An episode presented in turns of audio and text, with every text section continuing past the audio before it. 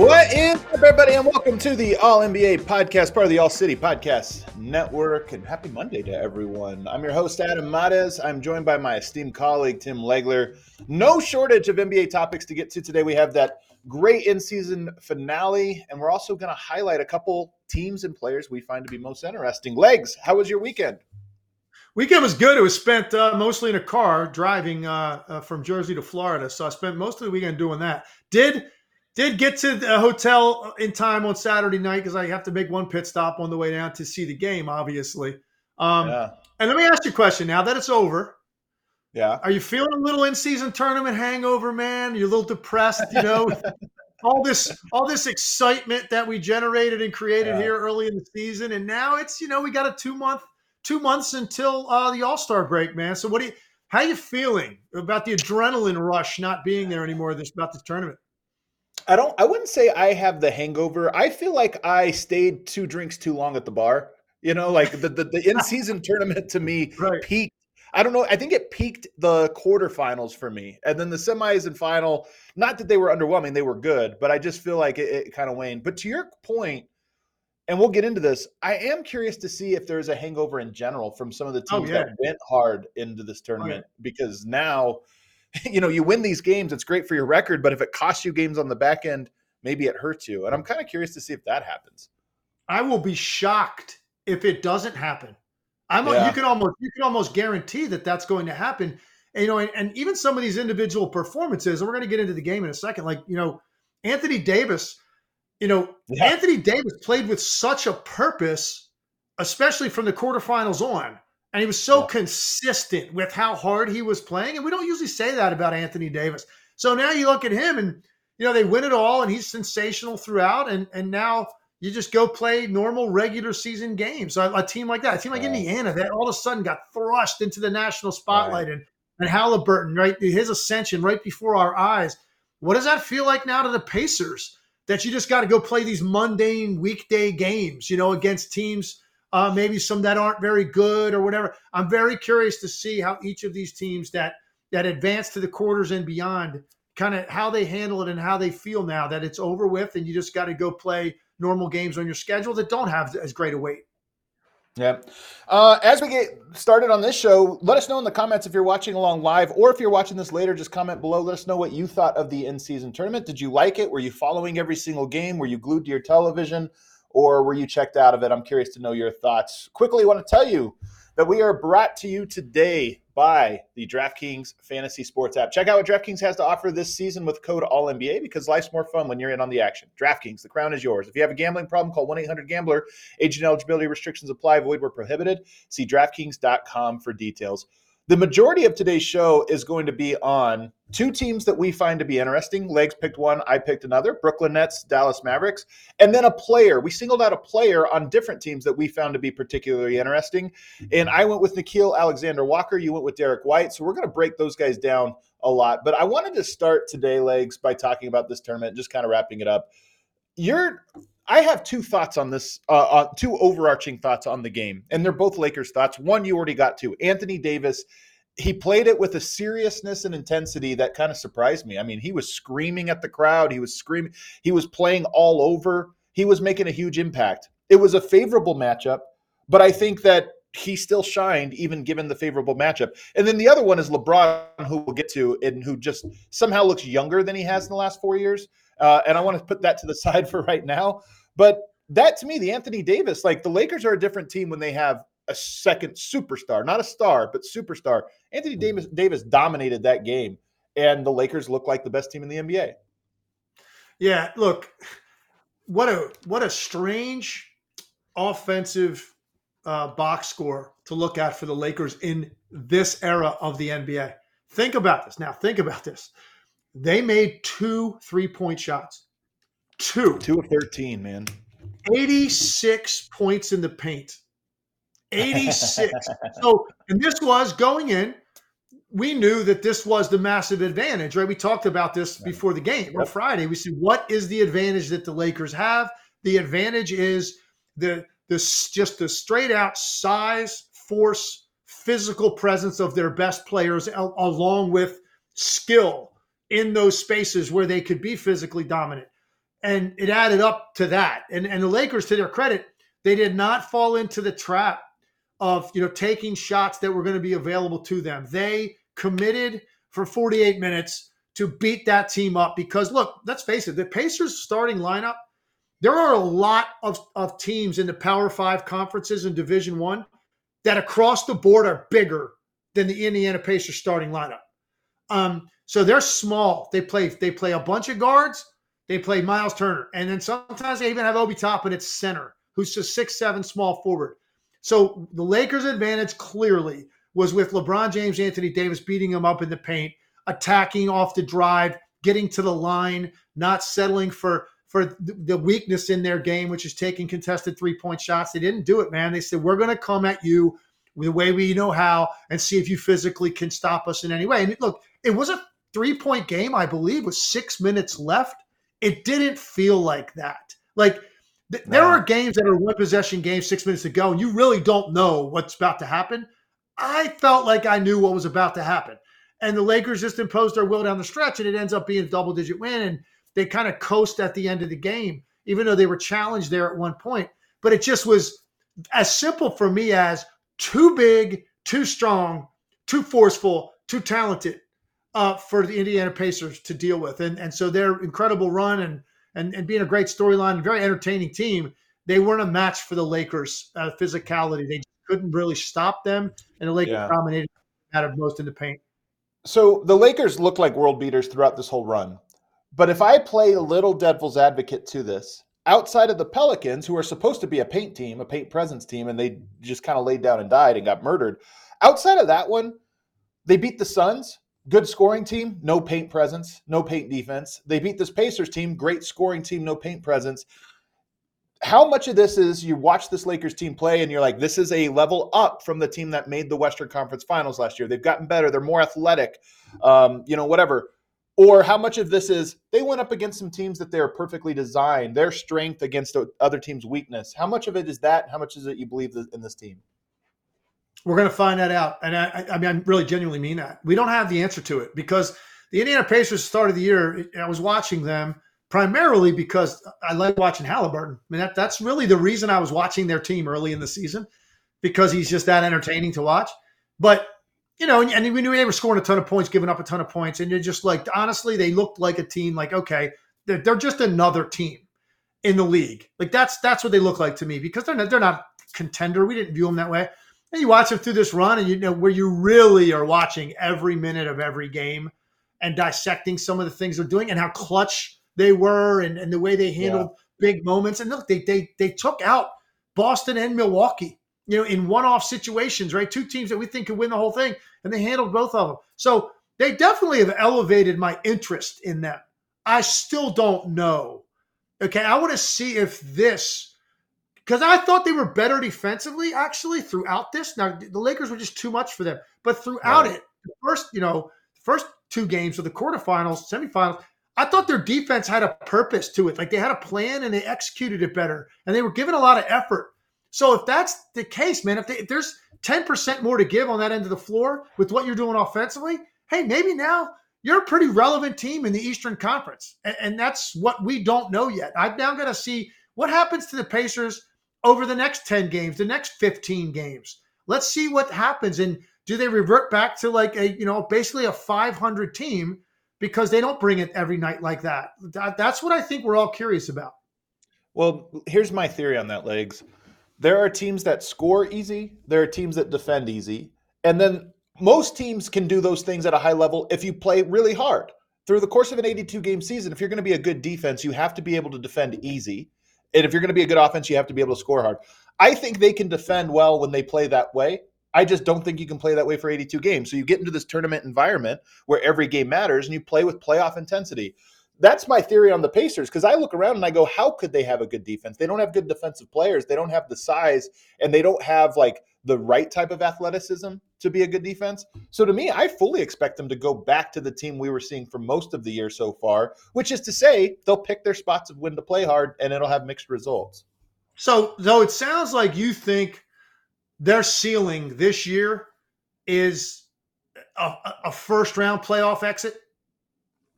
Probably. Right? Probably. Because I think there's four, four better teams in the playoffs. You, know, you, you, can't envision them beating Milwaukee, Boston. I don't. No. I, don't know. I don't know. I mean, would you give them a puncher's chance against Philly? No.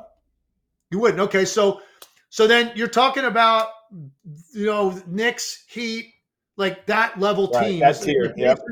Yeah, right. Uh, and they probably won't even get one of those teams in the first round because I think they're probably going to finish in that six, seven, eight range, somewhere in there, which means you get one of the three teams we just mentioned in the first round. So that's probably their ceiling. And it's interesting. I saw Woj reporting, you know, while this run was going on, that like the Pacers, I mean, it seemed like, yeah, I guess this should be what they're going to do. They want to go add, they think Tyrese Haliburton right. is now the guy to go out and recruit like top tier talent to come play with him. And I think him as a player, I agree with.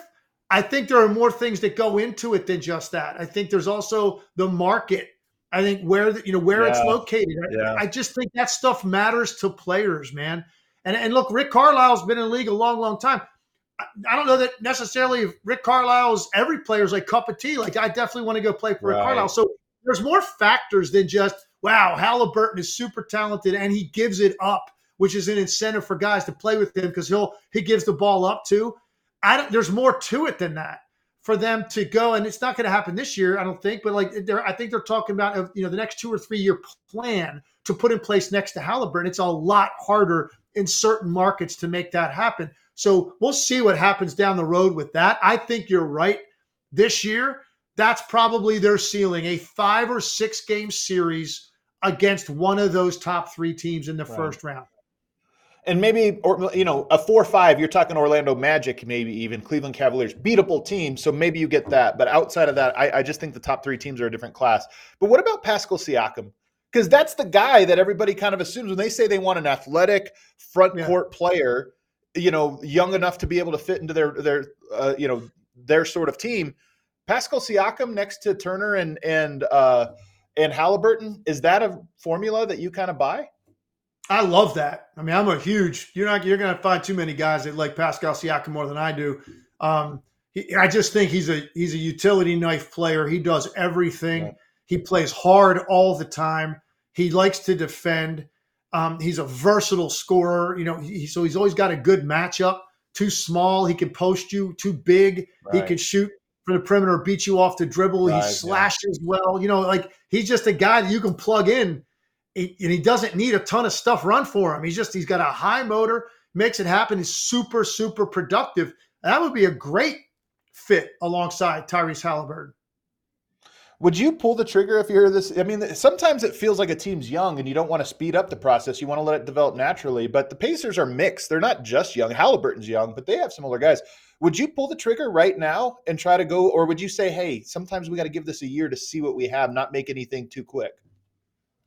Ah, that's a good. That's a tough one because of what we were talking about a second ago, and, and that is seeing, okay, what is this really like? Like now everybody's kind of like, oh, okay, this is interesting this is interesting. This team, man. You know, you know, right. they're so fun. They got this star player now.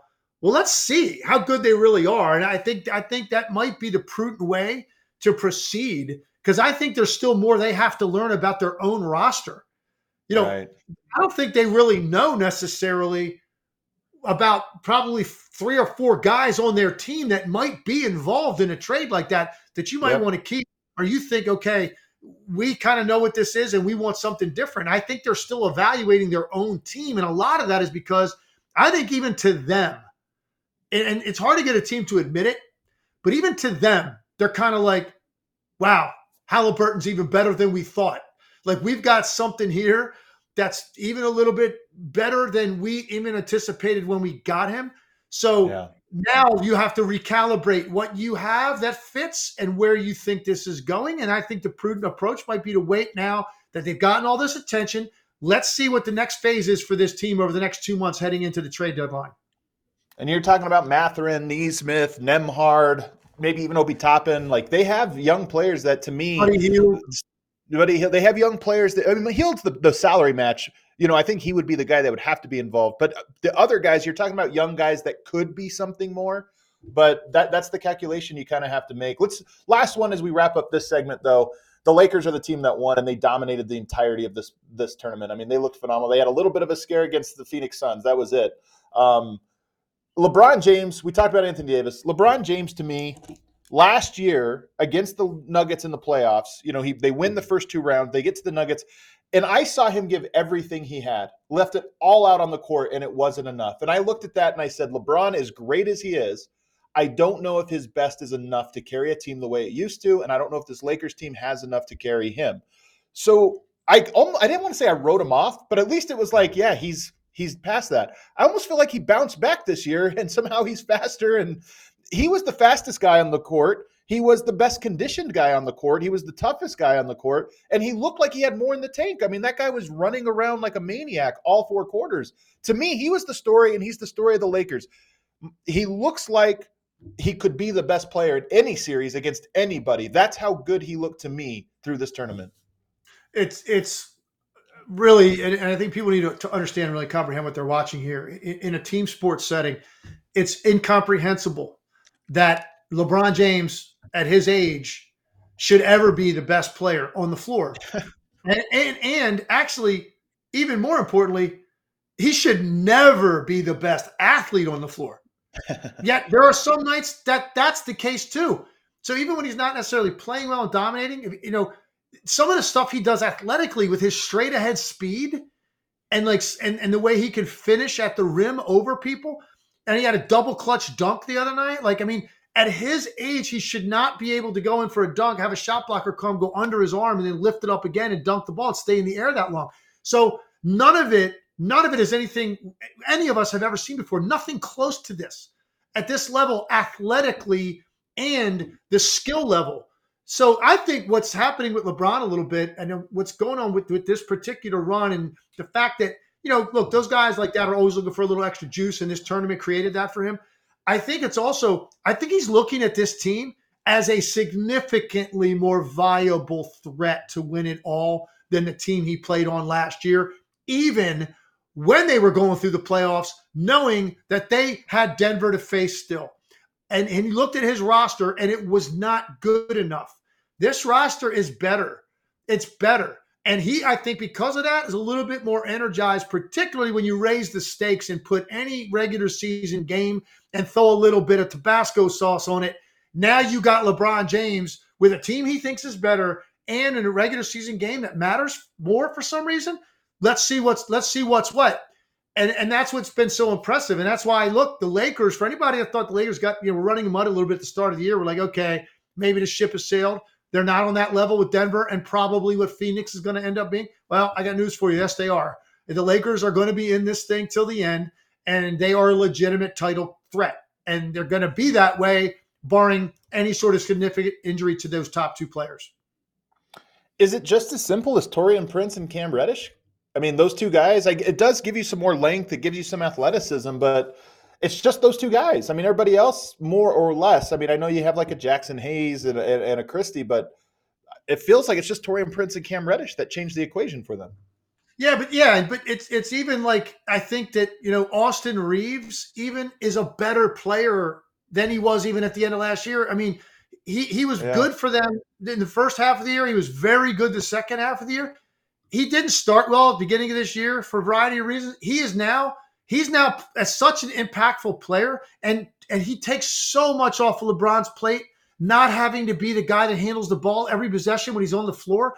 I just I think uh, Dwyane Wade and Kyrie are the only two guys that have handled the ball more on the floor of LeBron than Austin Reaves. Right. That's how much responsibility he gives him, and it, it makes LeBron fresher. He doesn't have to point. grind out all of those possessions, bringing it up.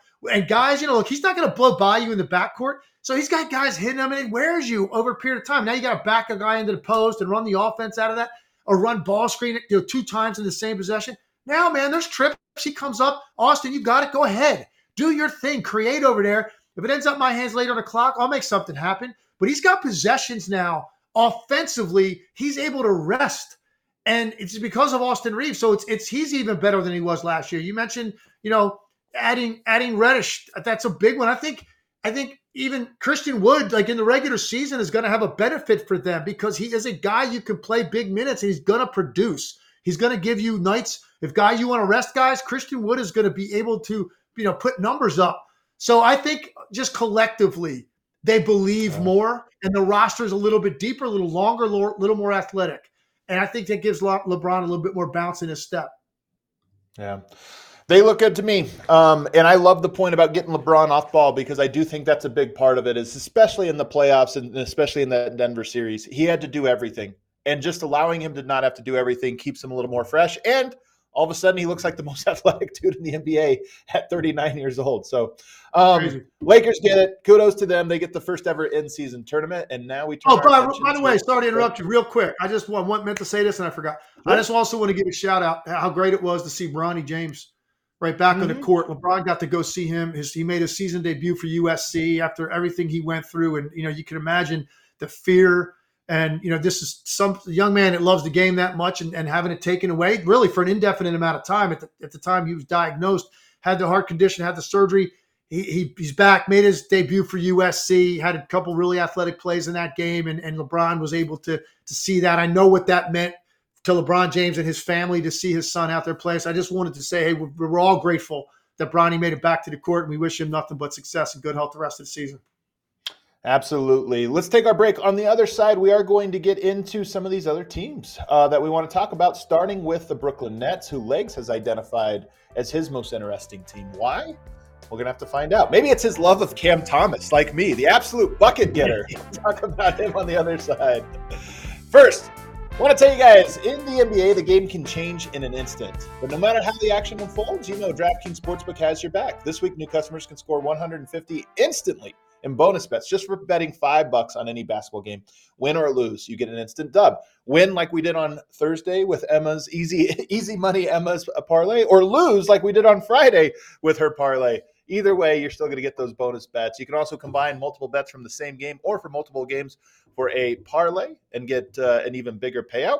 So download the DraftKings Sportsbook app now and use code ALLNBA. New customers can get $150 in bonus bets instantly for betting just $5 on any basketball game. Only on DraftKings Sportsbook with code ALLNBA. The crown is yours. If you have a gambling problem, call 1-800-GAMBLER. In New York, call 877-8-HOPE-NY or text HOPE-NY 467-369.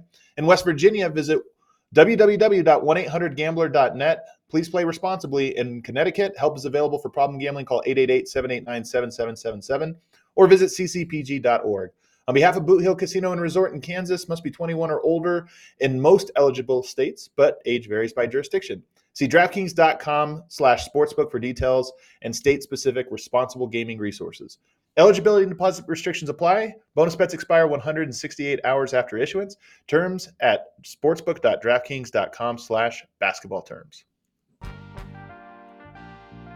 All right, back here, segment two of the All NBA show. Don't forget to hit that like button if you're watching on YouTube.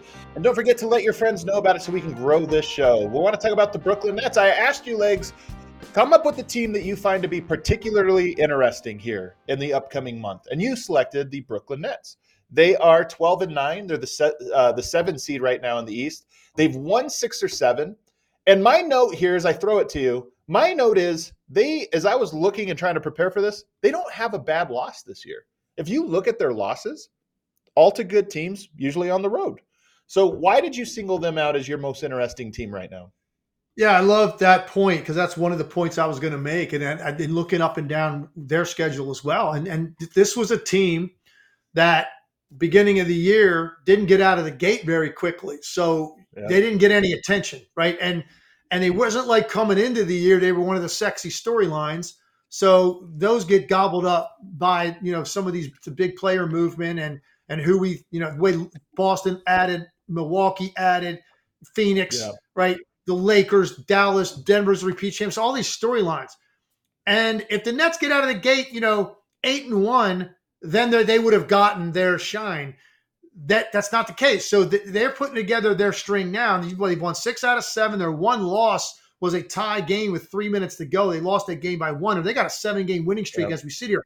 And so it's it's not just that they're playing well lately. I just look at their roster and I look at the versatility and the long armed wings that this team yep. has. Right. And, and there's so many of them. You don't want to leave any out. Cam Thomas, Mikal Bridges, Lonnie Walker, Cameron Johnson, Spencer Dinwiddie, Dorian Finney Smith, Royce O'Neale, Nicholas Claxton, right?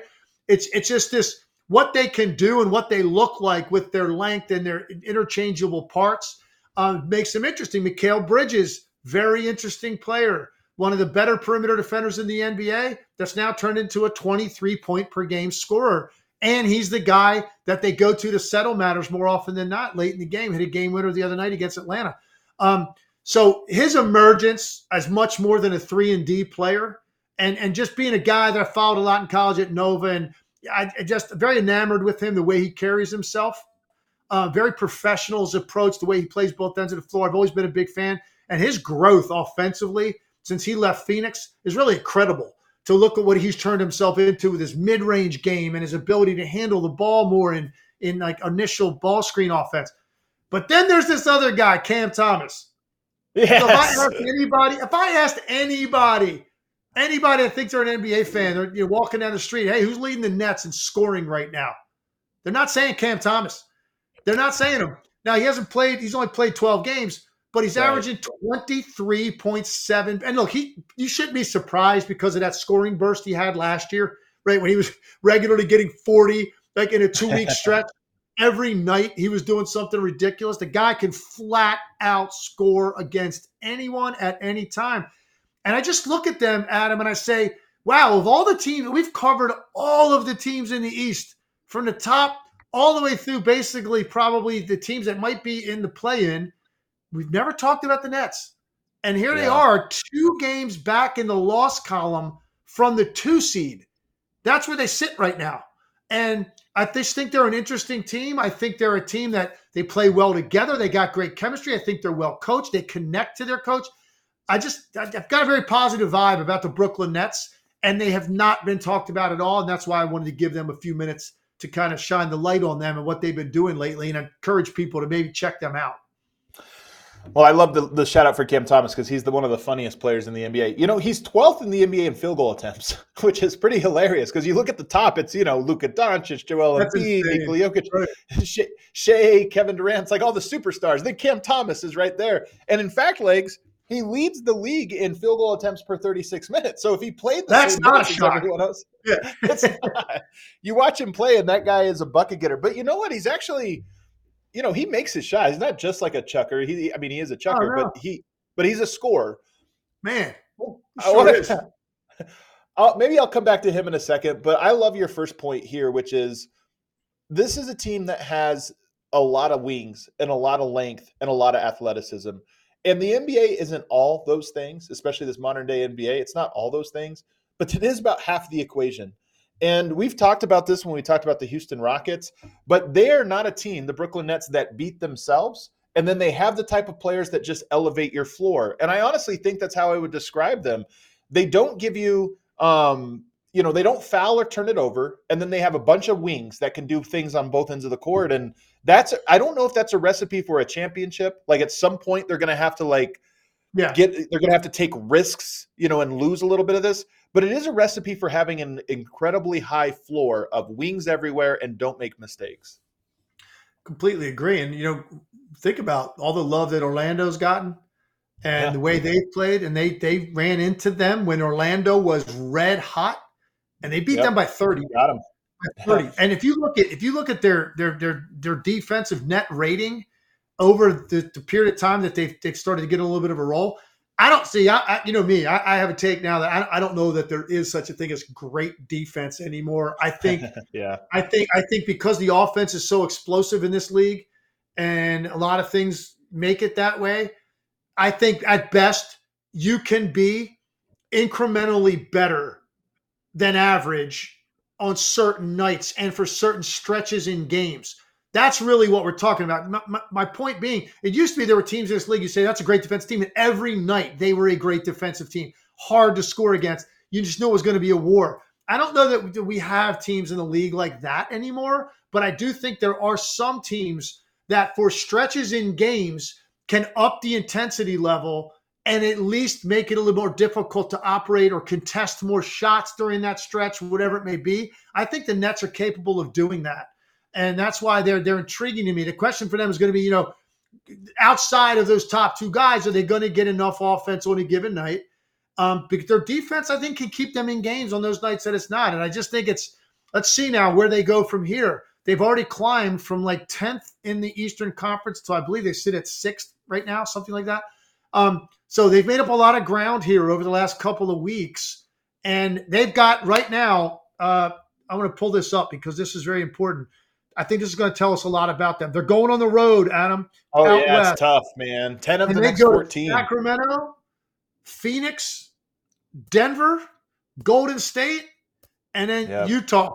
Uh, so they got a five-game road trip coming up out west. You, you, know, the first three I mentioned, all the top-tier teams in the West. Golden State, obviously, no joke. You don't want to play them either. And then you got Utah to finish it. So I think that's why I wanted to put them on the radar. With that stretch of games coming up and having won six out of seven, they come limping back and get smoked in a couple of those and go one and four yeah. on this trip. Yeah, maybe it kind of tells you who the Nets are. If they go on this trip, they win three out of five or something like that. I, I, I just think you start to really put them on your radar as a team that can make things interesting in that middle pack in the Eastern Conference. No, the schedule I think is going to reveal a lot about them. 10 of the next 14 on the road and their home games over the next like month, you know, basically 5 weeks are the Knicks, the Nuggets, the Bucks and the Pistons. Only one of those is a gimme. So you go on the road, which is always tough in the NBA, especially when you have the Western Co- uh, West Coast trip. So you go on the road for all those, and your home stands are against three of the best teams in basketball. So I think that they're going to have an incredibly difficult stretch here. They might drop in the standings even if they play well, um, but it is probably their toughest their their toughest stretch here. The other guy that I wanted to talk about with the Nets is Day'Ron Sharpe because he is they're just so small. Like Claxton is even a small guy, and then they play him behind, and they kind of need him to play because they just need size. They need anybody yeah. that has size. Grabs a bunch of rebounds. You know, what do you do? You have any takes on him? And this is the one thing that would keep me from really buying the Nets. They're similar to me almost as the Pacers, in that I like them. They got a lot of things I like, but their weaknesses are just so glaring that that to me, Day'Ron Sharpe has to be like a really good player for them to be a serious team. You know, like even remote, not not serious contender, but just serious as in they can compete with anybody. And I don't know, uh, you know, I, to be honest with you, I don't have a big enough scout on him, but he seems like a very important piece of their team. Yeah, I, I don't, I don't either, and I think he falls into a category. I, I, you know, he, he plays about 16 minutes a night, so it's not like you always have these, these, these huge stretches of games to be able to evaluate him. But he's he's critical for them, and there are other teams that have guys like that. Like I think he's actually similar in the role that he plays that Paul Reed plays for Philadelphia. Yeah. Right. Because you're going to get 15 minutes a night when Embiid's not on the court. So can can that guy come in and not just be a body? Can you actually come in and affect the game and get on the offensive glass and like with your energy? You know, even because because a guy like Paul Reed, I've been in Wells Fargo before. Paul Reed is one of those guys that the crowd reacts to, man. Oh, Anything oh, yeah, he does, love him. because it's all based on effort, right? It's all yeah. effort, and people, people, particularly blue collar city, respect that so much. And I yeah. think Sharpe is a guy that kind of fills that role for Brooklyn because there's going to be 15 to 20 minutes a night. And look, Claxton's not the biggest guy. I mean, he's rail thin. yeah, he's rail thin. He's probably got a 26 inch waist. Like I would like to know what yeah. size slacks like he goes in when True. he gets a suit. Like he's, he's, I could think I could, you could put your hands around his waist. He's like so yeah. slender, but he's very, very active and effective. He's really um, he finishes everything that he gets an opportunity to. His field goal percentages some nights are just insane. He goes like weeks, it feels like, without missing anything easy. And I think guys like Sharpe are very valuable. Where are, who's going to plug up those 15 minutes a night and make sure that there's not yeah. a fall off there that can go and be a physical big presence for us? And Sharpe fits that role for them. The third team in the Western Conference right now. It's not the Nuggets. It's not the Lakers. It's not the Suns. It's not the Kings. It's the Dallas Mavericks at 13 and 8. Um, surprising record for them. They are higher in the standings than I would have guessed, just given how they play. I think that they're one of those teams that beats all the bad teams. They don't really trip up too often against the bad teams. That's part of how they get their record here. But they were my most intriguing team because we're this late in the season and I just don't buy them. So this is a quote where a point where we get to January and they're still the third seed. It's going to be one of those things where it's like, all right, now they're really competing to upset the Western Conference in a way where it's like, all right, some good team now is going to have to go on the road uh, round one.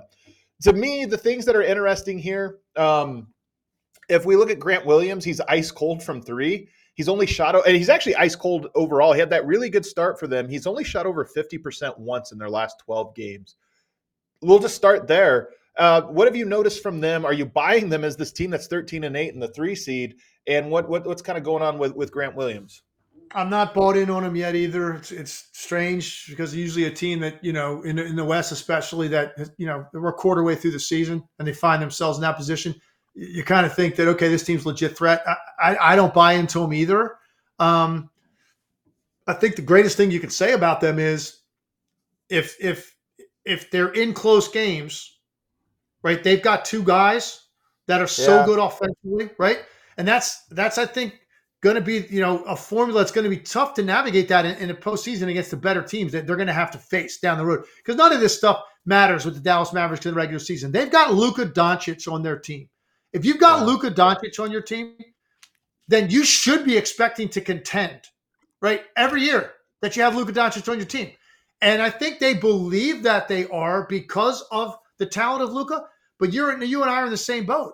I, I just I would pit them against several teams in the Western Conference, and I'd be like, I don't see them getting out of that round. And uh, yeah. you know, I think part of it is you know is still like what what is their identity outside of Luka being great? Like I always joke with certain teams, like be great is not the name of an offense, right? That's that's yeah, that's not a real strategy. Um, yeah. and and so their identity is so tied into Luka Doncic being great every night and controlling the ball and dominating it with his usage to that extent. I just I don't know if that is a viable way to beat teams like Denver or the Lakers or probably Phoenix when they finally get all their pieces together. Um, so um, they're entertaining as hell, and I'm gonna want to watch them because they can put up numbers. Luka's always fun to watch for a lot of reasons. But I'm with you, man. I don't know that I'm quite on board yet and thinking like this is a team that I could see hosting a first round series, winning that series, giving either one of those top two teams, you know, fits in the second round. I, I don't I don't know that I buy into that. And they're like the opposite of the Nets in that I don't think they have great wins. You know, they have a, they have a handful of wins you could point to. They beat the Clippers before the Clippers got rolling. They beat New Orleans before New Orleans got rolling. Um, you know, they beat the Lakers the other day, although they almost collapsed. They were up like 30 points and ended up winning that one by three. So they don't have like a great win loss profile. Now, here's the two players that I think are interesting. And I'll start with Dante Exum because if you look at their roster, they have Josh Green, they have Grant Williams, they have Dante Exum, and they're all three completely different types of players. Lately, the last two games, they've started Dante Exum and he's had seven assists in both games. He provides you that sort of secondary shot creation, primary at times, but secondary shot creation. I like him as a player. He's coming over from Partizan last year, where he played for one of the best coaches in the world, in my opinion, and Zeljko Obradovic. I expected him to make a sort of leap given what he last left the NBA, what, what people saw of him. But to me, he's like a key player for that. It's weird to be saying that Dante Exum is a, a key player for him, but he's playing 30- plus minutes a night as a starter, and he's been a positive contributor here on the last few games. Is he a guy that's even on your radar? And if is this a thing where it's like, okay, he's interesting, or is it a thing where it's if Dallas is counting on him, then they're in trouble? Yeah, I'd probably go with that take more than anything. I'm happy for him, first of all, making it back from the injury and like just being, yeah. you know, being a guy that like I think some people didn't know honestly that Dante Exum was like in the league right now and he's playing significant minutes for Dallas he's an interesting guy because he's that rare. He's like a bigger guard that like doesn't really. He's not going to do anything flashy or quick, right? Nope. It's it's it's going to do it more with like his his IQ and his feel for the game. Um, yeah. And he is a guy right now that's getting a lot of minutes for them, but I don't know that Dante Exum is going to be a guy I expect to have big spots for them when it matters. I, I think the most important player probably on their team outside of the top two guys is probably Tim Hardaway Jr. because he's he's he's a guy that can get so hot in short bursts and he's like a Malik Monk. Like you know you need a guy like that that you know every night is capable of going off and and and he's going to get so many clean looks. When you look up and down their roster as far as like pure shooters they don't really have a lot of those guys. They've got two incredible offensive talents then they've got guys that their role is to spot up and shoot, but they're not like great shooters. I mean, you know, yeah. Grant Williams is a 40% shooter this year. So he's a decent shooter, but he needs time to get it off. He's not a guy that's going to bury you in a barrage of threes playing off the ball. But Hardaway can do that, man. He can have a half where he makes four or five threes in a big spot because he's always getting open shots. So I think stick with Tim Hardaway Jr. as being somebody that's you know so so so important to them. Yeah, he's almost a given to me. Like if they're going to be a good player, he has to be that, and I think he can more or less consistently be that. But you start going down the roster, and they just need some more guys um, to kind of be that for them. All right, let's go to players now. We talked about oh, oh last note I have actually real quick on on Dallas. Lively fit, uh, finishing on the short roll is a huge piece for them too. Because I think as oh, you yeah. start to get to the playoffs, what's it going to be? Lively's been a great roller, throw the lob. He's been great catching the paint. He can go up strong and finish. Good touch and all these different things. I think he's going to have to be like a play. If you get to the playoffs, they're just going to start trapping Lucas so high. Luka's the best at pulling that trap out as far as you can and giving a guy a four on three situation. But that's a lot to ask of a, a first year player. Hey, you need to make the right reads on the four on three every single time in a playoffs because that's what that's how we're going to win. And yet, I actually think that's how they're going to win if they do win. Lively's going to have to be more than just a finisher. He's going to have to be able to make reads there.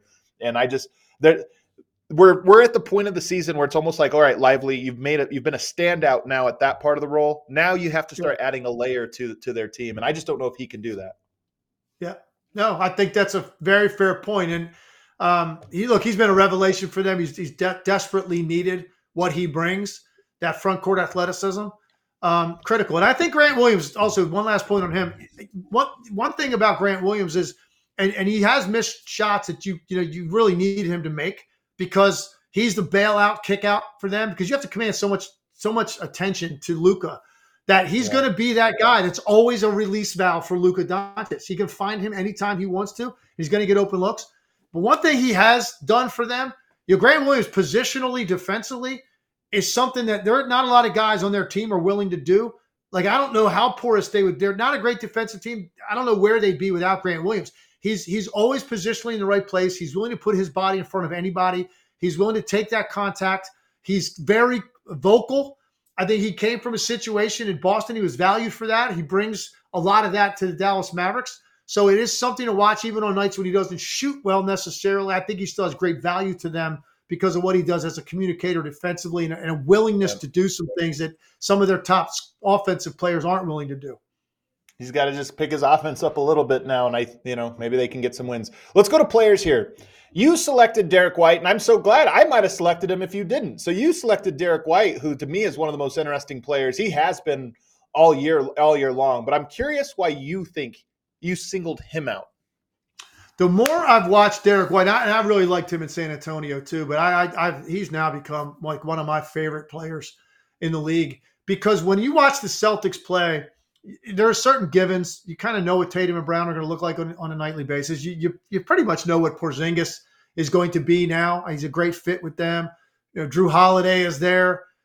I feel like every time I watch the Celtics, and they're in the middle of like this really impressive stretch of basketball that they're playing. Derrick White is in the mix. Derrick White is making shots, making the right read. He can drive. He's a he's a legitimate difference making perimeter defender. Conscientious yep. about it, right? He he cares about that end of the floor. Super smart on the other end. And then it just feels like when they're when they're in a in a in a, in a game that you're really entertained by and interested in and it's tight, Derrick White is going to make shots that matter. He just yep. has that about him. He has a knack for being in the in, in the middle of these moments for the Celtics that are difference makers in the game. And I just just asked Philly because he kills Philly every time yeah. he plays. It's bad enough Philly's got to deal with watching Tatum because they could have had him and he's torching them. Yeah. Now you also have this Derrick White guy who every time he plays us, like plays like this, and it's not just Philly, but it's, other big games, big moments too. He just and he's got he's got such a great demeanor, man. He's just so steady with his emotions. He's unflappable. He doesn't get too upset or too high, too low. He just plays, but he's always in the middle of Boston's best basketball. Derrick White's a part of it, and I just it's has stood out to me. So to me, I don't think they can win a championship without him. And that's saying no a way. lot because those other four guys, right, are the guys that get all the attention. They're not winning a championship, I don't think, without what Derrick White brings to them. I'm going to go even hotter on this one because th- this was my take. It's all about like we know the Celtics are talented enough to win. Now it's how do all the pieces fall in place? And here's my thing. Derrick White plays a certain way and the Celtics play a certain way for the first 40 minutes of the game. and different in the last eight, in my opinion. And the difference, by and large, is that Derrick White becomes a diminished role in their closing attack for whatever reason. It's like, hey, we got to get, we got to find Brown, we got to find Tatum. Jrue sometimes is just a more aggressive, stepping outside the lines on his own game.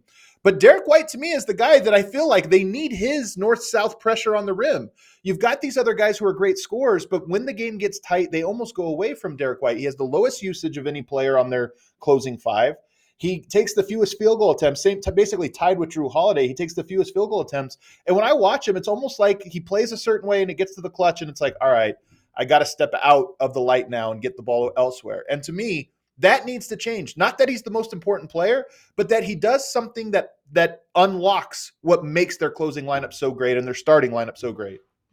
That's astute. That's astute analysis, and you're calling for that. And I want to see if the, if they're listening because I agree yeah. with you. I think that's a good. I think it's a fair point because one of the criticisms we have about the Celtics, you know, when you want to nitpick a team that that's you know been you know so so relevant for so long, it is closing games and, and do they become predictable? And do they become just a prisoner of tough shot making out of two guys? And is, is that going to be enough? And does Tatum in those moments sometimes settle and bail you out by taking step back threes without Way putting that often. pressure? Right? Uh, yeah. And and Derrick White is is a guy that's gonna he's going to get the best shot for him, the most efficient shot for him, or he's going to make a play for somebody by getting basketball. So I agree. You know, kind of just putting him off the ball where he's just kind of standing there spotting up is maybe not the best usage of him in those close moments. But we all know kind of the tendency of these teams is to just let the stars decide it and yeah. give them the ball and, and let them go. And then hopefully they make a tough shot. And I right. think there's more there. There's more meat on the bone for Derrick White in those moments. That's a good point. It's just it's a weird dynamic because he might be the fifth best starter in that lineup but it doesn't mean he's the fifth most important. He does something that's that's really important, and at least the margins are close between the best and the worst player in their starting five. There still needs to be a balance in how they attack, and I just feel like that balance is the right balance for all but about five six minutes of the game, and then it gets to the close and they change their identity, and I think that's part of why they struggle. Any other notes on Derrick White that that stood out? I think one of the things that I've noticed is is his presence is so important for Jrue Holiday because Jrue Holiday sometimes I think expends so much energy in the way that he plays defensively. I mean, you're not going to find yeah. a more physical guard defensively in what he's willing to do. The amount of contact that he takes. I mean, Jrue Holiday does not lay on picks. He does not go under picks. He fights over picks. He gets top leg over. He's taking elbows and knees to his thighs and to his rib cage as he's trying to fight over. He takes it seriously. These top guards that he's playing. What that means then, there's going to be less energy and less ability for him sometimes offensively. And now you've got this other guy that you can give the basketball to that can run your offense. Or hey, you, you know you need yeah. to get a ten point quarter. I can do that too. So I just think he's been a great pairing and complementary piece to go with Jrue Holiday. And you don't get much better defensively as a backcourt than those two guys. Uh, yeah. So Derrick White, I just I admire how often I'm watching games and it's like, damn, Derrick White. There's Derrick White again. Derrick White. Like you hear his name right. at, these, at these moments in games that are like pivot points. He's he's in the mix, and uh, yeah. that says a lot about a player. He's one of those guys that would be tough to. I mean, him and Jrue both. If you had to go against both of them, and you're getting switched and everything else, they're just a, they're tough to go against. Jrue because of how physical he is and how connected. You're never free. You never get an open shot. And then Derrick White because that north south. He just he's so good at running left, right, euro step, this or that. Like you're always on your toes when you're when he's on the court because and the other thing he does that's so great legs that I love is he catches on the move. He's so good at standing still and the moment the ball passes to him, he catches it and and runs into the catch and then if you're on your heels, he's by you. So to me, he's got to be one of the most annoying players in the NBA to play against. Um, mine was different. I went a different route. I love that you stuck both your team and your player in the East. I stuck in the Western Conference. You're an East Coast guy. I'm a West Coast guy. Nickeil Alexander Walker was my pick. Now the Wolves are 17 and 4. They've won 6 in a row. I think they're the best team in basketball to this point. You could say them the Celtics, but they have been so dominant and obviously because of their defense. But when you start they've been good enough that they're not in the category like the Pacers are or the Nets where we're like, "Ah, they're a good story, but you know, making the playoffs is great, maybe win around." They are good enough that they should be thinking they are title contenders. They should be looking at it going, why can't we beat anyone? I look at teams like Phoenix, and I think that's a tough matchup for them because Phoenix scores so much. And in a playoffs, Minnesota's going to have to go to defensive lineups where they play multiple defenders. To me, that's obviously Rudy Gobert and Jaden McDaniels, two of their starters. Nickeil Alexander Walker might be their third best defender behind those guys. Last year in the playoffs, he was phenomenal against Jamal Murray, made Jamal Murray work for every bucket that he got. But can you play offensively with Nickeil Alexander Walker, Jaden McDaniels, and Rudy Gobert on the court together? I don't think so. That's such a rough offensive trio that even with KAT and Ant around, you're still going to struggle. So to me, Nickeil represents this. That's a team that is, he makes them good enough to guard the best offenses, but it comes at such a cost. And he's still young and developing that I think, like, okay, how do they handle him and how important can he be to their playoff rotation? He's a he's a super interesting choice. Caught me by surprise when you went uh, in this direction. Right there's there's there's so many. Look, you went with a team that's had great success, and they're they're one. It might be the best storyline in the league this year. What they have done here out of the gate. Um, and he's not the guy you're thinking about when you think about the Minnesota Timberwolves. I really liked him before he came over to Minnesota. Uh, he's he's you know he, he just he's got a way about him that's he's he's just a very natural um, player offensively, the way he moves and the way he looks for his shot, and, and he's very confident. Uh, I, I, didn't know that I would look at him in Minnesota with this makeup of teams and saying this is a guy that I think you know could be in some way a difference maker for them. Um, and ultimately, I think you know when we look at the Minnesota Timberwolves, the way we're going to be judging them all year, and I don't know that you need to be great defensively anymore to win a championship this is a team that I think offensively leaves some things to be desired, even yeah. with the talent of KAT and Anthony Edwards. It's the way that they play offensively. I don't know that they're the smartest team offensively a lot of nights. No, but it's going to be because yeah, it's, we're gonna we're gonna judge them by wow, is this the outlier? Is this the team that can be so good defensively they can carry themselves all the way, all the way through the West into the finals and win a championship? Primarily because of how stingy they are on that end, how difficult they are to get clean looks in the paint against. Is is that good enough? And that's ultimately, I think, why we're going to judge them. And that's why I'm a little bit surprised you went with with this particular player with a team that we think is, you know, I got a legitimate chance here to be in the thick of things all season long. He's so good defensively. I just he's like a mini Jaden McDaniels to me. Like he has great length. He moves incredibly well. You can't screen him. He's too skinny. He gets around all the screens. He contests everything. And I just, again, when I look at this Minnesota team, they have a recipe for regular season success and that they're just, they have a great defensive lineup and they score enough. But to me, yeah. a team like the Suns, the Suns, I think, are a bad matchup for certain teams, maybe Denver, but they, I think, are a really good matchup for this Minnesota team just because Minnesota's going to have to become more unbalanced. They're right now they split the difference. They're good enough defensively with like Gobert and Jade McDaniels that they can throw out twin tower lineups, Naz Reid, and oh, oh we're going to play, uh, you know, Anthony Edwards and Mike Conley. I know is a good defender, but smaller guy. I think against the Suns, Mike Conley would struggle, in my opinion, against the Suns. You get Kevin Durant switched out on him, he doesn't see him. He just that's yeah, an elbow. He'd have a hard time. He'd have a hard time with Booker even. Booker even is just elevates on his shot, and he loves playing against smaller guys. So I start to think about all right, the teams that could cause them problem, even maybe a Dallas. I know as weird as that is to say, but just teams that change the dynamic. And then I go, okay, they're going to have to have three or four defenders, perimeter defenders on the court at the same time.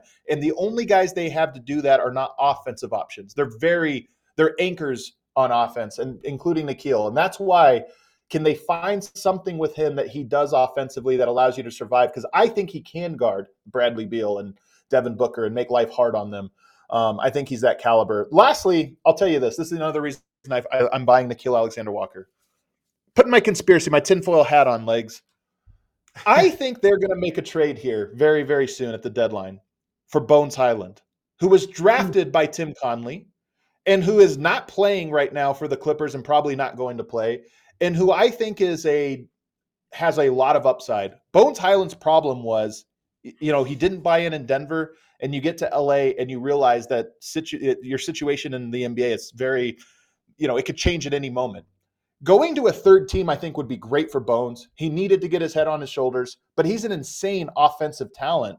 And if you have Gobert and Jaden McDaniels, Nickeil Alexander Walker, and Troy Brown, all the different players they have, I actually think it's a perfect fit. They need his offense, they need his scoring, and he allows them to play more defensive minded bench lineups. I think they can get him for cheap, maybe a Shake Milton, some second round picks. Um, so to me, Nickeil Alexander Bones Hyland, could that be the championship backcourt uh, off the bench for a team? I actually think it might. Yeah, that's it. I like that pairing, and I also think if you went through the entire league and you went through all thirty teams, and you're looking for a guard that that currently really isn't in the rotation, and then the, right. obviously with what they've done in, in LA, but adding Westbrook and adding Harden, you already got Paul George and Kawhi who are guards. Right? There's just no room. There's no meaningful minutes there to be had. Um, if you went through all 30 teams, find me a better scoring option right now of a guy that's not in the rotation than Bones Hyland. And you, you know, you got an opportunity to see him a lot when he was in Denver. And he's and he he's one of those guys was so fun to watch, and he could go in these like scoring bursts, and he yeah. plays so fast, and he's coming at you, you know, sort of like a Jamal Crawford type of guy in his approach to it and the way he's going to get buckets. But there was also something clearly was wrong there because it was like, why is why is this not more consistent in terms of his playing time? Um, and he seemed to be somebody that maybe didn't handle that particularly well. So nope. to get a breath of fresh air, to go to a team playing for something where you have slotted in regular rotational minutes for him, I actually think Bones Hyland is a guy. If you play him 15 minutes a night, he's going to get you double figures pretty much every single game. And some yeah. nights he's going to go off where he gets you yeah. 20 or 25 because he can get cooking like that. So I really, I really like this idea. It's clearly expendable to the Clippers. Although I say that, you know, you you got some dudes that are a little bit up there in age right now that are these star names. Who knows if any of those guys go down? Are you going to need Bones Hyland offense? But I think he's a guy that I would definitely look at. Yeah, I think it makes sense for them. And by the way, Nickeil Alexander Walker is like Bones Hyland. He had a couple stops early in his career, underperformed. The rap on him was, hey, this guy thinks he's better than he is. He needed to be right. humbled. He arrives in Minnesota and now he's an impact player. He realized, hey, I'm a role player. I'm a high level role player. Bones Hyland to me is a great offensive player. And you give him a, a, a defensive unit that could use his scoring punch. And I just think it works. Um, so I like that for them. And I kind of think it's going to happen. Tim Connelly, DMV area guy. Bones Hyland, DMV area guy. He drafted Bones in Denver a couple years ago. Like that's his guy. Tim Connelly loves his guys. He loves his draft pick. So I just could see it happening. And I actually think it would be a really, really good fit. Um, that does it for us today, man. We did a deep dive on two players, deep dive on two teams, and talked in season tournament. That was a jam packed Monday legs. Um, tonight. Yeah, tonight, I'm excited that we get back into real regular basketball. You asked about the hangover earlier. The in season tournament was a lot of fun. I'm so curious to see how everyone approaches the season now that these games are just regular NBA games. What's what's your prediction do we get sloppy basketball this week? Do we get great basketball, or do we just get kind of regular December basketball? I think the teams that went through it, you might see a little bit of, of a letdown uh, from some of those teams that went through it and played all the way to you know to the end, the quarterfinals and beyond. I think some of the teams that like didn't get out of pool play, I, it kind of feels like they've had this little mini All Star break because of the number of yeah. nights there haven't been games how yep. light their schedule's been. So I think those guys actually could be those teams that didn't make it out of pool play. Like those teams could be energized with fresh legs and like anxious to go and get back to a to a normal schedule again. So I think it'll be a mixed bag.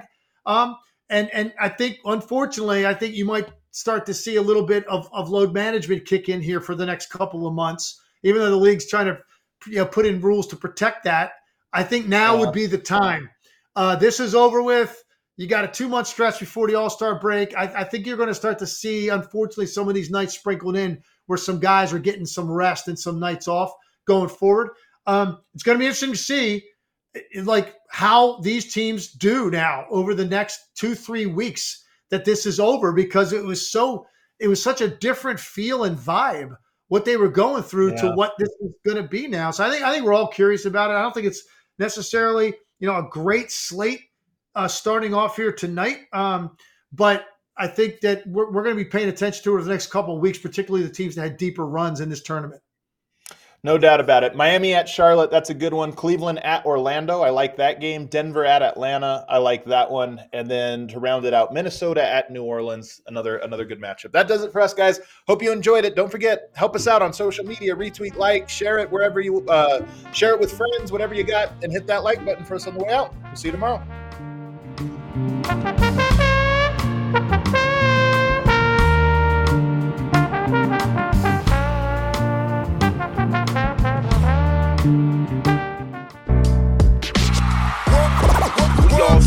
The mayor.